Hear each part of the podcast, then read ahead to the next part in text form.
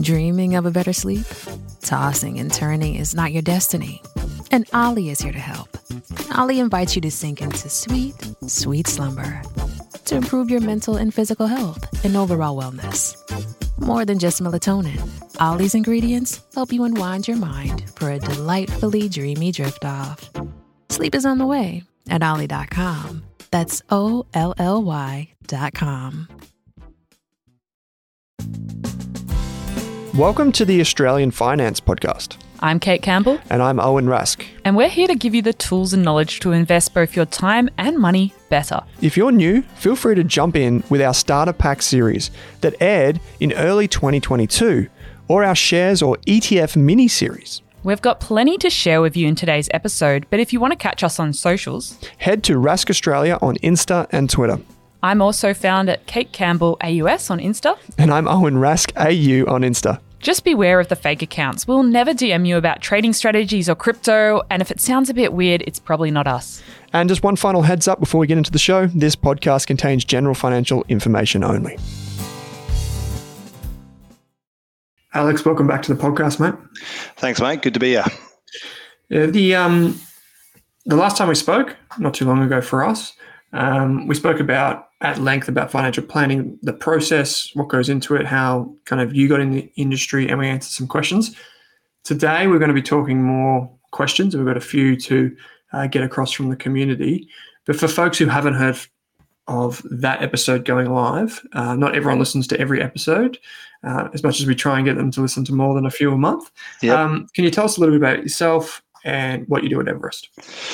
Right. Yeah. So, yeah, my name's Alex. Um, thanks for having me. So, I'm a financial advisor or financial planner um, working at a company called Everest Wealth. Um, so, yeah, and effectively, we largely deal with clients um, that you would typically describe, I guess, as accumulators. So, from an, an age point of view, if we will sort of want to put a, uh, a bit of a band on that, it's generally sort of people between sort of 25 to 45 that we that we typically um, will work with, Mhm. helping them with everything from getting their first home, their first investment property, setting up an investment in shares maybe or ETFs, um, getting some structure around their cash flow, family planning, um, helping with the super, maybe their insurance, all those sorts of things. Yeah, cool. Um, so one of the questions I did ask you uh, last time was like to step through the process end to end. But I'm curious, like as people go through this, as clients come in, whether they're singles or couples, whether they've got kids or don't have kids, I'm curious, like what part of it you enjoy the most, and who do you enjoy working with? Like, is there a particular group of like clients or people that you see come through the door and you're like, okay, this is going to be good? Uh, that's, yeah, that's a really good question. I guess in terms of what part I enjoy of it, um, I mean, I largely enjoy sort of the whole thing, really, because I guess if you break it down into sort of three phases, you've got sort of the the getting to know you stage. So, what are you looking to do? How can we potentially help you? You know, can we some add some value to your situation here?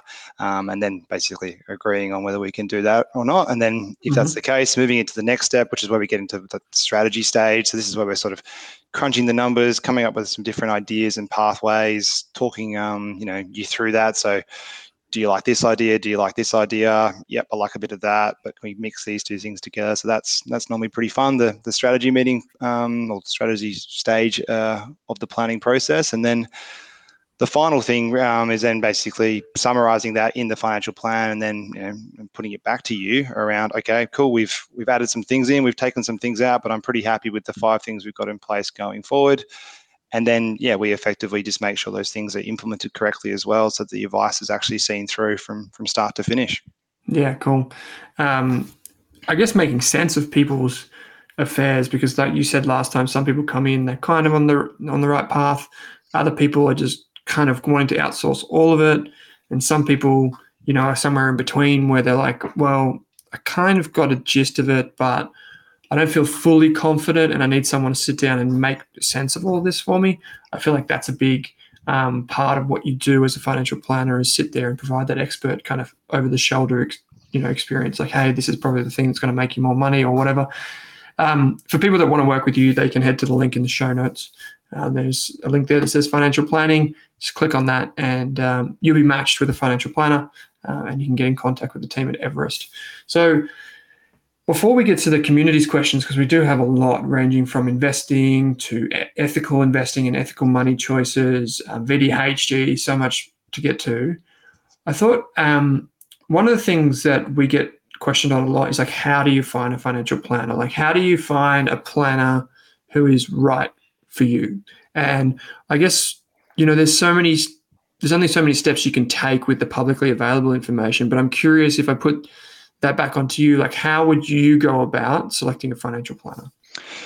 Yeah, look, it's tricky. Um, there's less and less of us these days as well. So the numbers have been sort of coming down over the last sort of five mm. years or so um, in terms of financial advisors that are active out there in the marketplace. The way I would approach it, I think, is how you would approach somewhat anything. I think so. If you're looking for maybe like a plumber or an electrician, um, or you know, a new accountant, possibly, I think word of mouth is a really good way um, to sort of start. I think as much as possible, you want to try and link it back to a trusted source, right? So it might be, you know, listening to this podcast per se, and you know, they're really sort of vibing and enjoying what you're saying, and you know, mm. think that you know you're all right. So potentially, maybe that's maybe. that's a maybe that's a trusted source. Um, you know, Google reviews, um, word of mouth, um, I think is a really good way as well. Um, potentially from an existing professional before, so maybe you have a mortgage broker or an accountant which which knows a financial advisor um, who is you know going to be right for you. But mm. then I guess probably yeah, leading into that as well, it's it's first getting that, um, you know, getting a name or a list of names of of financial advisors that potentially um, other people had, uh, say, good experiences with. But then it's also making sure that that person or that company is also sort of going to fit, I guess, yeah, what what you're after as well. So that might be like, yeah, the demographic that they typically work with, or the areas of advice that they typically sort of specialize in. Um, those things are important, I think, to consider as well. Mm. And that's um one of the things like folks will know that um, Drew Meredith, who's appeared on the show before, and the team at Wattle Partners, they're really only dealing with retirees, right? And so that's a very different skill set to someone who is like yourselves dealing with people in accumulation phase, not always, but a lot of the time. Mm-hmm. And you might be you're a specialist in these areas, right? You see that these types of people, couples, young couples, families, each and every day. Um, and so that's one thing. I'll probably throw an extra thing is like if you do get a referral from a friend or a family member, is feel free to try and test drive, give a give them a call, see if they'll take a, a short meeting because I know you guys do that. Um, people can book straight in and, and, get a 15 minute chat straight out of the gate. Um, and one final thing is just check the the ASIC website or the Money Smart website. You can look up financial advisors and check their credentials. Yeah, like you said, is making sure they've got an AFSL and um, and they're registered on ASIC as well. So you, it's now it's against the law to effectively call yourself a financial advisor or financial planner um, without being yeah registered via ASIC these days. Yeah, so go and check that out. And um, see what you can do around you. I guess follow the steps that um, Alex has just laid out and find someone because it is worth it.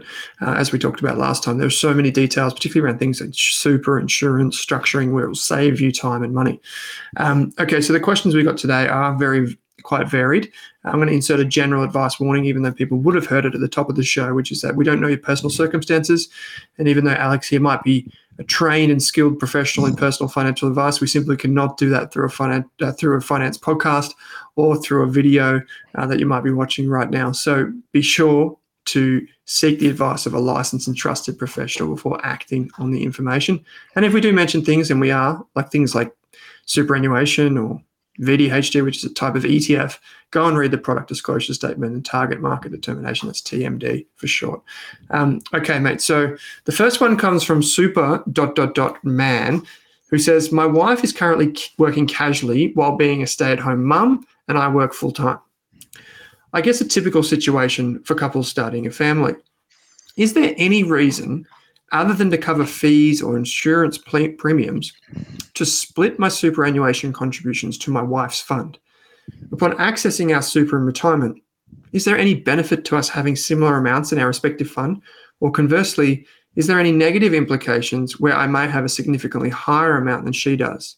If I play devil's advocate, if I send half my contributions to her fund and she does a runner, I'm I'm pissed that money up the wall, so to speak. Um, so I guess the question is like people know that they can split super contributions, um, and there's heaps of literature online about that. Yep. But is that worth it? It's a worthwhile strategy.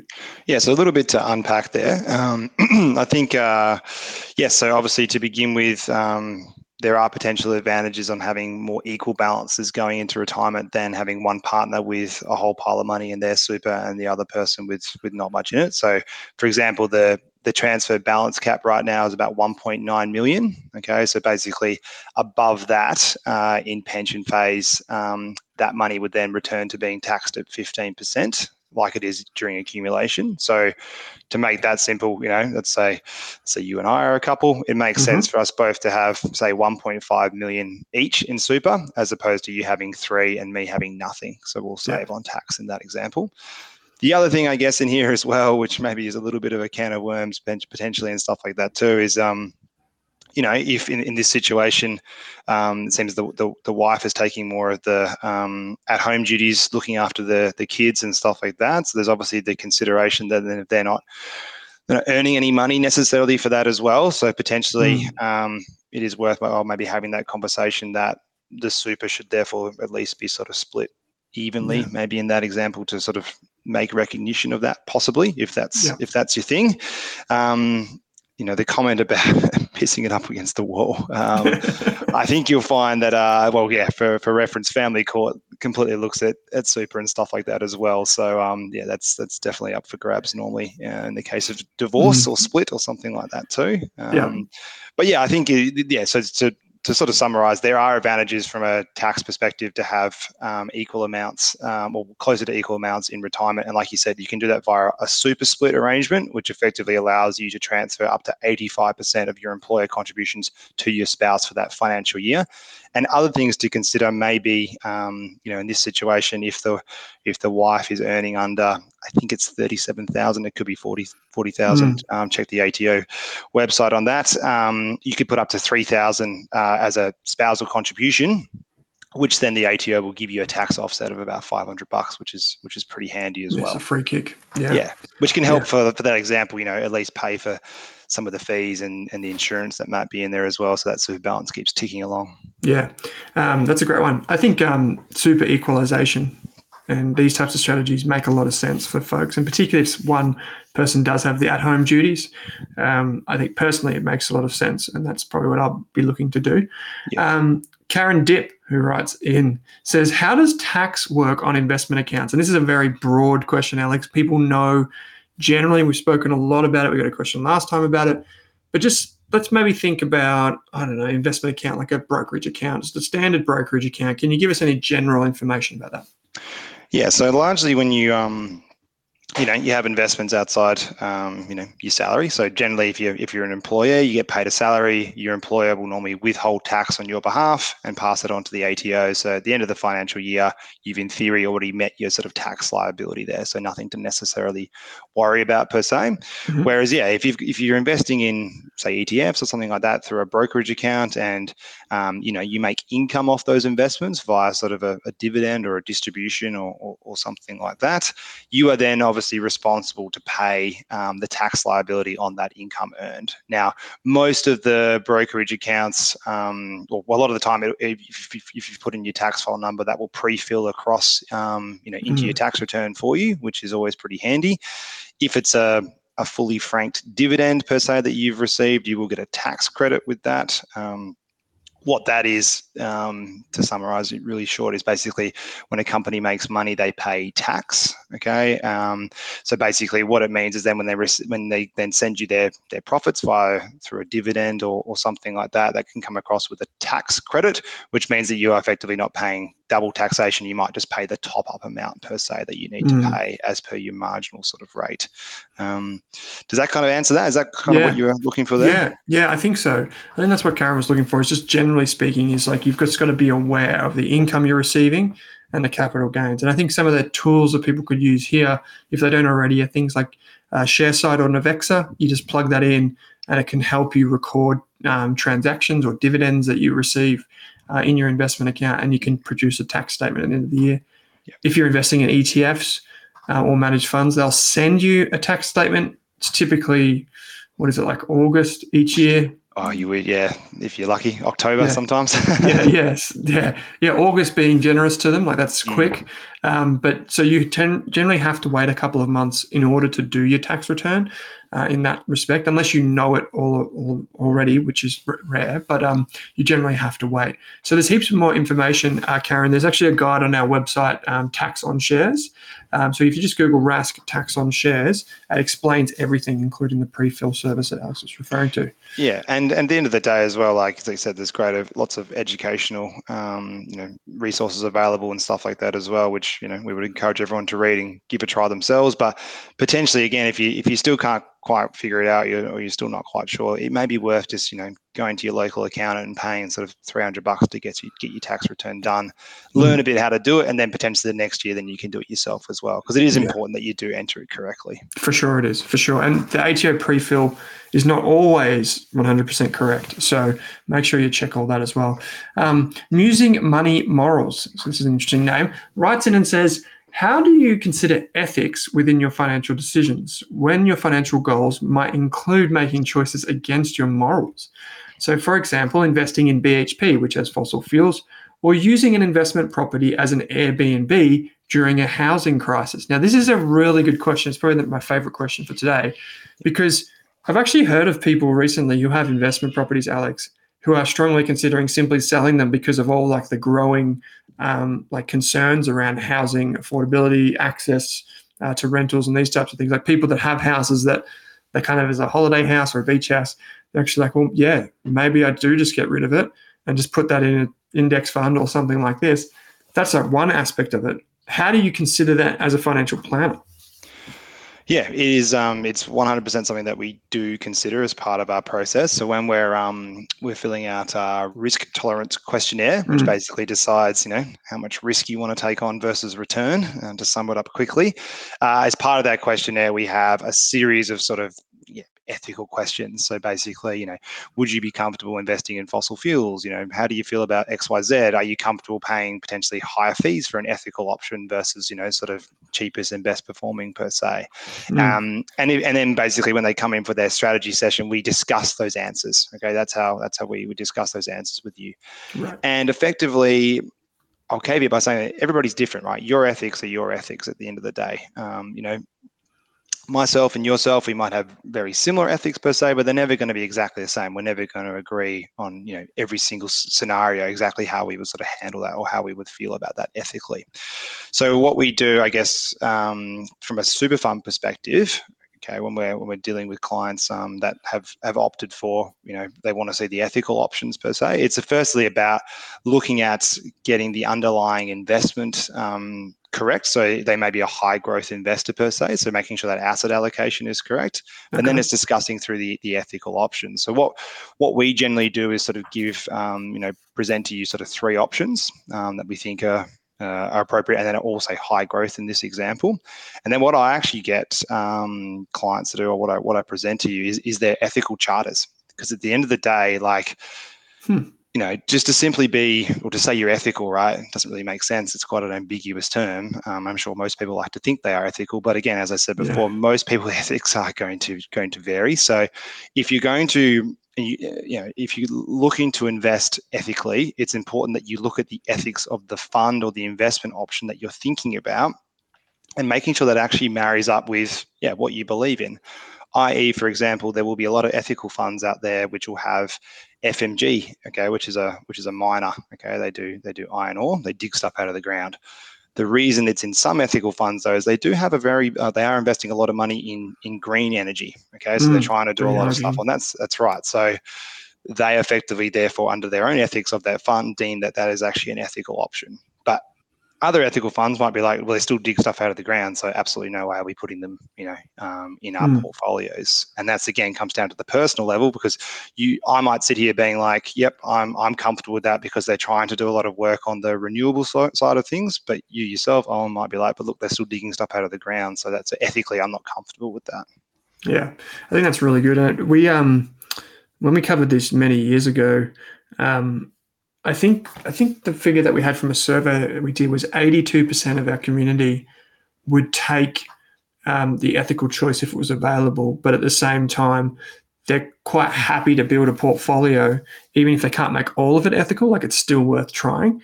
Um, and I think that's kind of the state of play, right? Like you said, everyone's ethics are different. Like you have, I think ASIC started to crack down this whole greenwashing thing. Yeah, but, yeah, I won't I won't touch that. But yeah, there are some there are there are a lot of funds that are calling their funds sustainable or you know green or ethical. Um, which then, mm. if you look at the and that's why I would encourage you to look at the top ten holdings and and to really read mm. that charter what they actually stand for. Because I have had instances um, with clients where they've come in and they're already saying an ethical option, and then what I'll do is yeah run through the charter and run through the top ten holdings and a lot of the time they look at some of those holdings and go, hang on, I didn't that's not ethical, um, yeah. or I don't think that's ethical. Um, so then they've you know changed obviously yeah.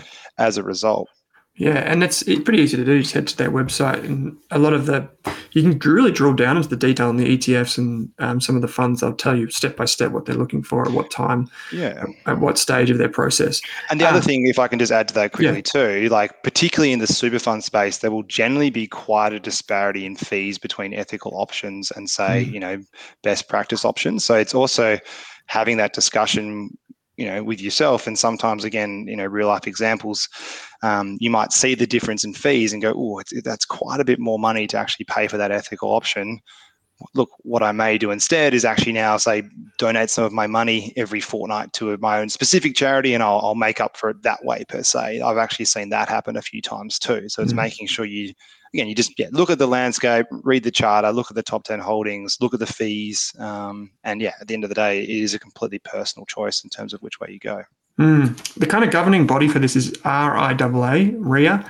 Um, you can go to their website and they have information on some of the funds that have passed their process. But again, it's like it get tested against a set of rules. And Hmm. Um, that's what, and, and, those rules may not, you know, they may not match your rules, right? As well. Yeah, exactly. And that's why I think it's better to refer to these types of things as sustainable investments because that's typically what they are, socially aware. Whereas ethical is kind of, I always define ethical as more personal and sustainability can be measured. Socially aware, it's not as easy to measure, but it's kind of objective. Um, and so those, those, I guess, labels are more familiar to me. Um, there are some great, there's some great information online. We actually have, I don't want to keep plugging everything, but we actually have a free ethical investing course which is available on Rask. A few thousand people have taken that, and it goes through some of the companies, how to look at their if you're doing share investing, how to find out like what is their carbon footprint, um, all those types of things. So go out and check check that free course out. Um, just quickly, I might uh, ask a follow up here. How about like, do you find uh, do you ever educate people on like ethical investing choices when it comes to like consumer products or charitable giving, like outside of just investing in ETFs or shares? Is there other things that you take into account? Yes and no. Again, it, it, comes back to, I guess, the importance of, um, yeah, the individual in front of us in terms of what they're looking to do. So, there, I guess to that example I sort of gave before, in that I've I've had I've had clients before where they potentially want to go, you know, the cheapest and the, the best performing option, but then that understand that that's going to sort of free up some other cash flow that they're saving in fees that then they can yeah pick yeah. their own specific charity that's that's quite important to themselves too so there's mm. a lot of ways i think that you can do it i mean the good thing in the the more personal investing space with say some of the ethical options like that fee disparity is a lot tighter okay because there seems to be a lot more competition. And I think we are now starting to see that in the superannuation space as well. Um, you know, with a lot of the industry funds now bringing out an ethical option and yeah. stuff like that too. Again, it's obviously important to check the holdings and the charter, um, but I think we will see those fees come a bit closer to the more sort of standard options going forward too. Yeah. Uh, Claudia wrote in and said, I've missed the shows in my area. And I think they were referring to the uh, recent Rask events. Do you offer virtual attendance? Uh, we did for our Sydney event, Claudia. Uh, we will be coming back around town, um, chances are near you sometime in 2024. At the moment, it looks like we're going to be doing Melbourne in the first quarter of 2024. So that's the Melbourne event. Uh, then there'll be Perth by the looks of it, um, which would be great. We'll go over and see Alex and the team. Um, and hopefully, Alex and the team will be on all, at all of our events. that's the um, plan, hopefully. that's, that's the plan. Um, and then we will do somewhere around Brisbane or uh, Sunshine Coast because that was highly recommended amongst the community and finally back to Sydney. So four bigger events next year. Uh, we might also do smaller meetups around town, but uh, in regional areas. Uh, I'd love to get to Canberra and Darwin next year in particular. Um, so keep like keep listening to the podcast. Stay tuned. Visit the Rask Media website where we've got uh, all the information on our events, and you can register your interest there. Uh, you can also just write into us and tell us where you think we should have an event um, in 2024. We've got a few big roadshows planned, so um, keep your ears to the podcast. Kevin wrote in and said, "This is a good question too. It's my second favorite of the day. I currently invest in VDHG as my only investment. I am 48 and thinking of adding something that has a bit more yield. So they've looked at the the, the Vanguard High Yield Shares ETF, which is VHY, many people will be familiar with, so I can get income. Is this a wise move? Now, I'm going to add a little disclaimer in here, Kevin. You've given us a lot of information. You've said how old you are, um, and you've said you've only got one investment. Now, what we can say is we can speak generally about maybe VDHG, and we can speak generally about VHY and what it's used for, but we can't tell you what's right for your situation unless, of course, you go through the financial planning process, in which case Alex could give you one on one advice. I cannot, but Alex could. So um, go and speak to your financial advisor if you're confused about what we're about to say. In short, Alex, VDHG thinking of adding something like VHY to it. Yeah, look, um, like you said, we obviously can't speak to Kevin's personal situation, so so I'll obviously speak broadly um, around that. I think when you're having this this thought around, you know, growth versus income, it's always important to think about your time frame first and foremost. Okay, so maybe this you know, uh, at, at 48, you're potentially looking to retire, you know, very shortly. Okay. But 48, again, is by no means old or anything like that. So it's potentially you still plan to work for another sort of 20 years, which is quite a decent time frame. So when we're thinking, it's, it's a, first, first and foremost, it's thinking about time frame. Around sort of framing that per se is sort of 10 years plus, I would consider sort of long term. Inside sort of mm. 10 to seven years is more sort of short term.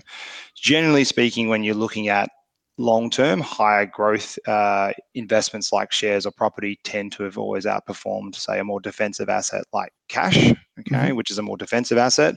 Inside that, again, it sort of depends. There's a lot more sort of volatility. So I know this is a long way, a long ways in terms of getting no, into no, this no, question. I'm just trying to sort of yeah frame it first and foremost because VHY right is more aimed at income.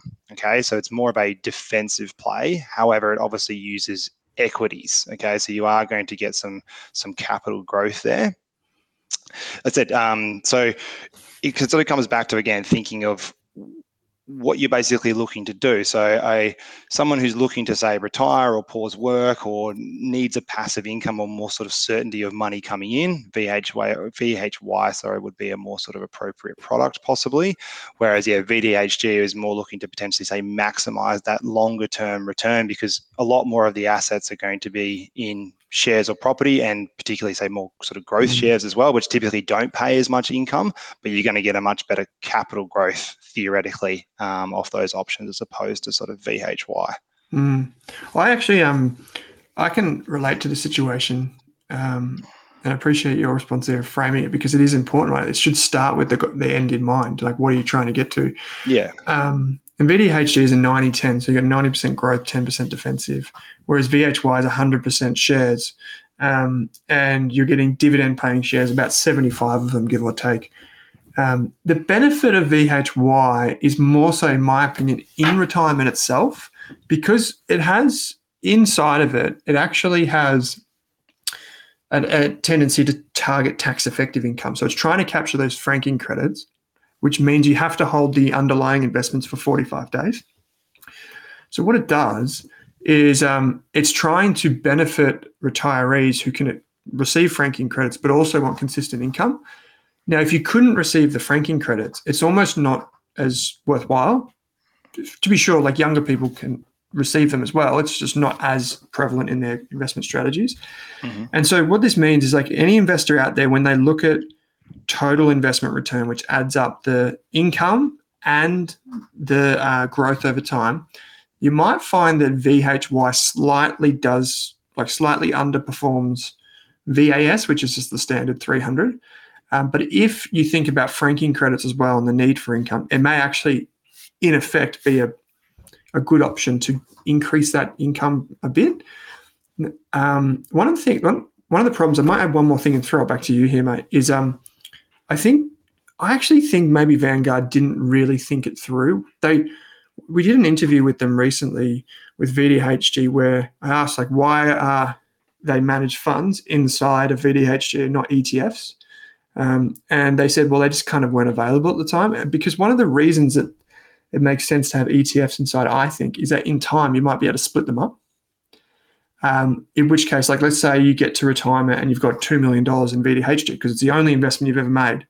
It might be quite difficult to break it up. You might have to sell some and incur tax in order to lower your risk profile um, or your, the risk of your portfolio. Whereas with an ETF, you may have been able to do a transfer out, which may have been more effective for some people. So I don't know. That's just an interesting thing I think about. But sorry, I cut you off. No, no, that's all right. Um, I think that's getting relatively complex, but that, that is a good point in that, yeah, VD, VDHG is an ETF of managed funds. Um, it's, it's not an ETF of ETFs like, say, DHHF is, as an example. So yeah. there are some differences in tax potentially in terms of how it's treated and yeah, look, VDHG, for argument's sake, protect, potentially isn't the most tax effective um, structure versus a yeah a more pure sort of ETF play there. Mm. I was just going to add in as well that um, you know, given where interest rates are now and, and things like that too, oh, good if, point. if if you are potentially looking to chase you know income, um, you know, you know a high interest saver or, or bonds potentially are maybe something to consider too. Um, given mm. that, you know, I think you can get. I think I saw the other day in Macquarie, you can get like five and a half percent in their in their um, in their say that's and that's guaranteed. Whereas um, obviously, yeah. you know, VHY it's chasing yield through dividends, but it is going to have that capital aspect because it is it's made up, like you said, of, of 75 um, Aussie equities as well. Um, mm. Other thing to that too is you know in this again hypothetical situation, if you're looking to maybe add VHY then to your portfolio, you are potentially going to obviously increase your exposure to Aussie equities too. Um, whereas you know VDHG does package it up quite nicely in terms of I think they you know they aim to have between 25 and 40 percent um, Aussie equities, and you've got your international and everything else with that too. So potentially that in that mm. example, it could start to throw your um yeah your overall portfolio out of whack a little bit there too. Yeah, yeah, it's a good point, and that's that's why like in the early days I was super passionate about VDHG being a great option, and I think it is. I don't think there's personally I don't think there's like a major risk with it. I wouldn't uh, think that, but I just think people want a little bit more control um, because of situations like this. Like people don't start when they're 20, they're not thinking about when they get to 55 about sequencing out of like higher growth assets or whatever. Um, but as you get nearer to your goal, you might want to put in place other steps. Like maybe you do build up your bonds, as you say. Like bonds are providing really good potential uh, income return over the next few years, um, just like cash or term deposits are providing fantastic current uh, yield. So doesn't always just have to be a ETF for ETF. That's a great question. If Kevin and anyone listening to this, um, we love hearing questions about ETFs, so please keep sending them through. Um, Mountain Man says, if I take out an equity loan against my investment property, the interest I pay for the loan, is it tax deductible against my personal income? So Mountain Man is effectively asking here, we've spoken about this loosely on the show before, but if someone has a loan like in this case, it's against an investment property. I'm assuming what they're saying is they're going to redraw some of that and invest it in, say, ETFs or index funds or something like this. And they're wondering because they're using that loan or that money for an investment purpose, is that tax deductible? Yes, I think the assumption here is that because they haven't really specified, but the um, the assumption here is obviously they, they use that that money then to invest in an income generating asset like shares or property per se. Um, and then mm-hmm. if that is that is the case broadly, then yes, you can you can claim um, the interest deduction. The the ATO will will allow that. Mm, okay, that's a good one. Uh, and we are Mountain Man. We are going to have uh, a few different episodes on this. I think we've got Chris Bates coming up on the show in a little while, um, who will talk about using this and how, from a mortgage broker's perspective, they set it up and help people uh, redraw. So we'll talk about that more uh, in future weeks. But for now, anyone that's listening or watching this, you can send us your questions. There is a link below the video on YouTube, or if you're uh, just listening in your podcast player, player on Spotify, Apple, wherever you listen. I definitely use Apple more than I use Spotify these days. But um, really, I'm more of a Spotify man. Ah, interesting. We'll yeah, discuss that later. But yeah, yeah take this off there. Um, it's interesting because on our business podcast, 65% of people listen on Spotify, And on our finance podcast, around 65% of people listen on Apple. Yeah, so right. it's kind of reversed. Yeah, it's, uh, don't ask me why.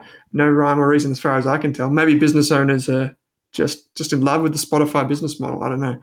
But um, I guess there's two more questions that I've got for you. Is how can people start working with you? What who are you looking for? Like how can people follow you? All this type of stuff. So uh, the easiest way to um, to start working with us is, like you said, go to the show notes, book in an intro call. It's 15 minutes typically, and it is completely free. And we'll answer Mhm. sort of any initial questions you have and explain how um, it effectively works with us. That's probably the easiest way there. Mhm. Um, we're on Instagram, we're on Facebook, we have a website, all those things too.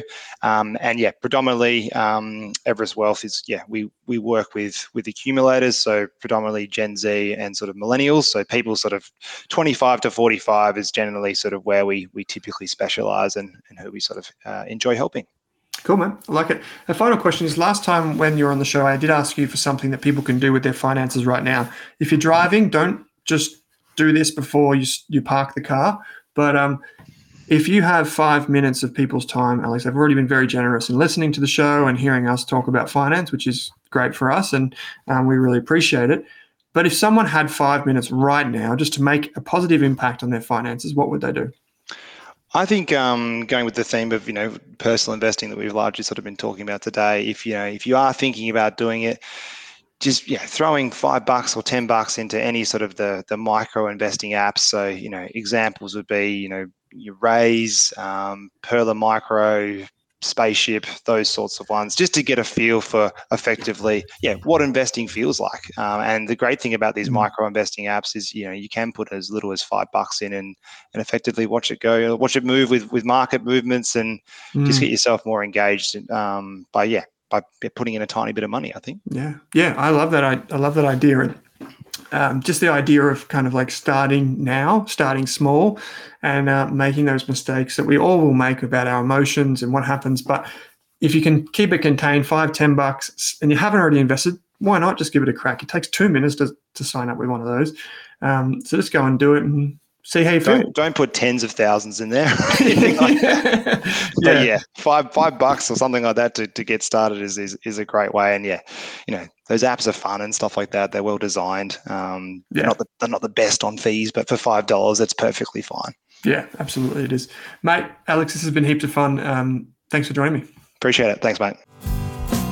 Thanks for listening to this episode of the Australian Finance Podcast. We hope you learnt something new and were able to take one thing away from this episode. If you're keen to learn more, head on over to Rask Education and take one of our free money and investing courses. You could even become a Rask Core member for less than your Netflix subscription each month. And don't forget to subscribe for new episodes in your inbox every week. Plus, if you enjoyed the show, we'd love you to leave us a five star review on Apple Podcasts or Spotify and send any questions our way via the link in the description. And before we go on, did this podcast contain personal financial advice just for me? Absolutely not, Kate. Our podcast actually contains general financial information only. What that means is the information does not take into account your financial needs, goals, objectives, or even your situation. So, because of that, it's important that you consider if the information is appropriate to you and your needs before acting on it. If that all sounds a bit confusing or you're still working out what your needs are, it's a great idea to consult a licensed and trusted financial planner. And don't forget to do your own research. I am so excited to tell you that InvestSmart and Intelligent Investor are long term sponsors of this podcast. And here's something I want to tell you about. The Intelligent Investor Select Value Fund is a unique mix of global leaders and homegrown small caps poised for long term growth. The portfolio manager is Nathan Bell, a talented investor you may have heard on the Rask network multiple times. The Select Value Fund is designed for investors seeking international diversification and Aussie companies with superior financial metrics. You can invest today at intelligentinvestor.com.au slash IISV offer. That's intelligentinvestor.com.au slash IISV offer. Thanks for listening to this podcast. Before you go, I wanted to share some things with you. Specifically, I wanted to tell you about the 10 ways that Rask could help you in 2024.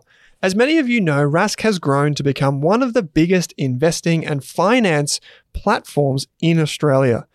Across our podcast, our websites, our memberships, and so on, we now engage around 200,000 Aussies, which, considering we started in a humble lounge room on a Kmart desk, one of those old fake white wooden ones, I'm pretty ecstatic about where we are six years later.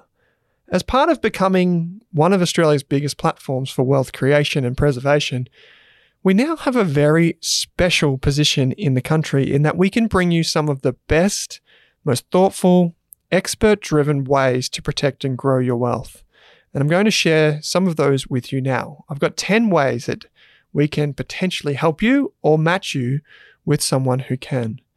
The first thing that I want to tell you about is the biggest step we've ever taken at Rask, which is the launch of our Rask Invest platform. This is a platform that lets our team, led by me, invest for you, primarily through low cost, diversified ETFs. We'll have three strategies at launch, and every investor who comes through can pick one of the three strategies, being a balanced strategy, a growth strategy, and a high growth strategy. The balanced strategy focuses on passive income, and the high growth strategy focuses on longer term compounding. You will find a link in your podcast player to register your interest. We will be taking off soon. Number two, if you prefer to DIY your investing, you can join me and over 4,000 members inside Rask Core. That's our full ETF and ASX share research membership community. You can join now and you'll get updated ETF portfolio recommendations every quarter, as well as ongoing ASX and global stock research. Every single month, we call them the All Star Stocks. You get that alongside the ETF portfolios as well as other members only content. It's called Rask Core. Number three, our first ever partnership with a business other than our own was a business by the name of Blusk, which has since become Flint Group. Flint Group is led by Chris Bates and Christian Stevens, two of Australia's most highly regarded mortgage brokers. Already over 200 Rask community members have begun the Rask plus Flint Group mortgage broking process. You can click the link in your podcast player if you're refinancing, investing, a first home buyer, or whatever. You've probably heard Chris on the show many times. Number four, you can connect with our most trusted financial advisors.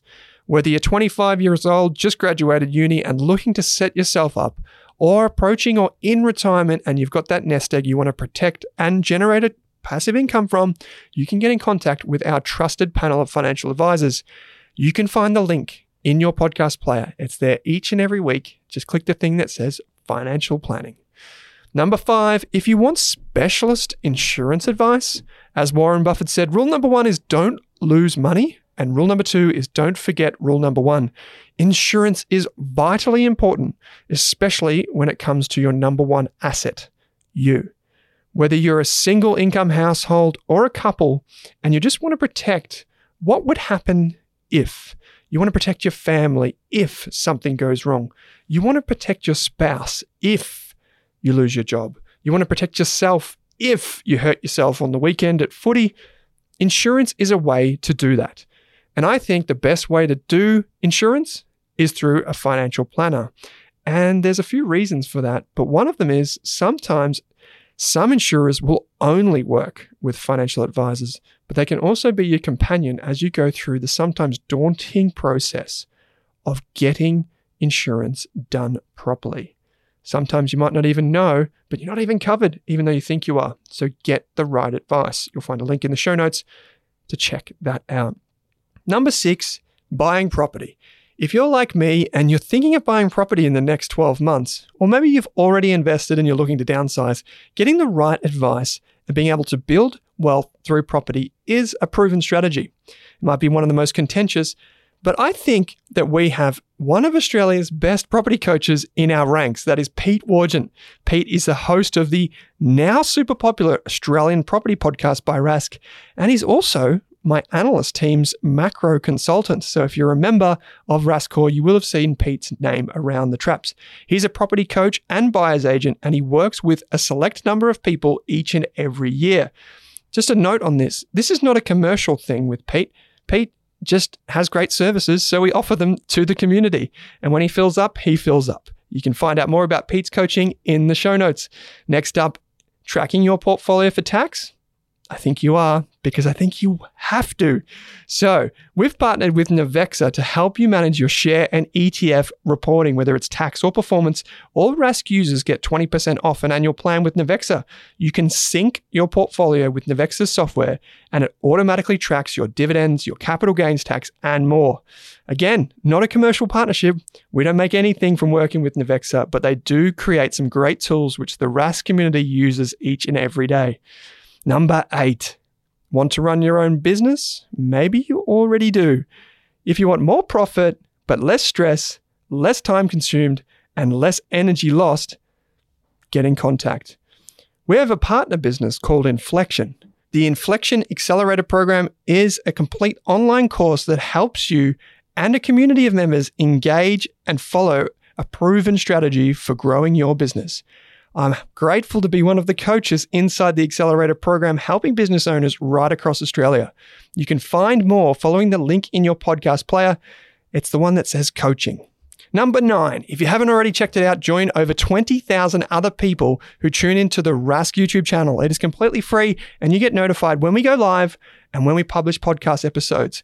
There is a podcast on the Rask network each and every day, as well as bite sized material that's less than 60 seconds or those really punchy tutorials and webinars that are just 15 minutes that take you through a really exciting topic, whether it's how to buy a property, whether it's how to pick a dividend ETF. Some of our most popular content actually just explains things like what the heck is franking credits and how do I calculate if I've got some? That's on our YouTube channel. Number 10, if you want to be a better investor, a saver, a better partner with money, or just understand your own relationship with money, you can do that all of that by going to the Rask Education website and taking a free course. We've enrolled over 26,000 students at the time of this recording, and we are on a mission to get to 100,000 in the next few years. Rask Education is our f- mostly free education platform covering everything from budgeting and automation to the probably, I would say, the best value investing program in the country. So, whether you're a value investor, an intermediate investor, you want to know how to value Woolworth shares, or you simply just want to understand what ethical investing is or buy your first property and what actually happens on settlement day, head to the Rask Education website and enroll in something today. It is free and it supports us because then I can come on here next month and I can say we've got 27,000 and hopefully we reach critical mass where we can help more Australians manage their money better. Thank you for listening to this long winded ad. If you want to get in contact with me, you know where to go. There's a link in your show notes. Basically, these 10 services, even though some of them we don't make any money from, support Rask and allow us to produce these podcasts, attract the biggest and best guests from Australia and around the world, and bring them to you to answer your questions. Thank you for being part of the Rask network, and thank you for your ongoing support. Bye for now.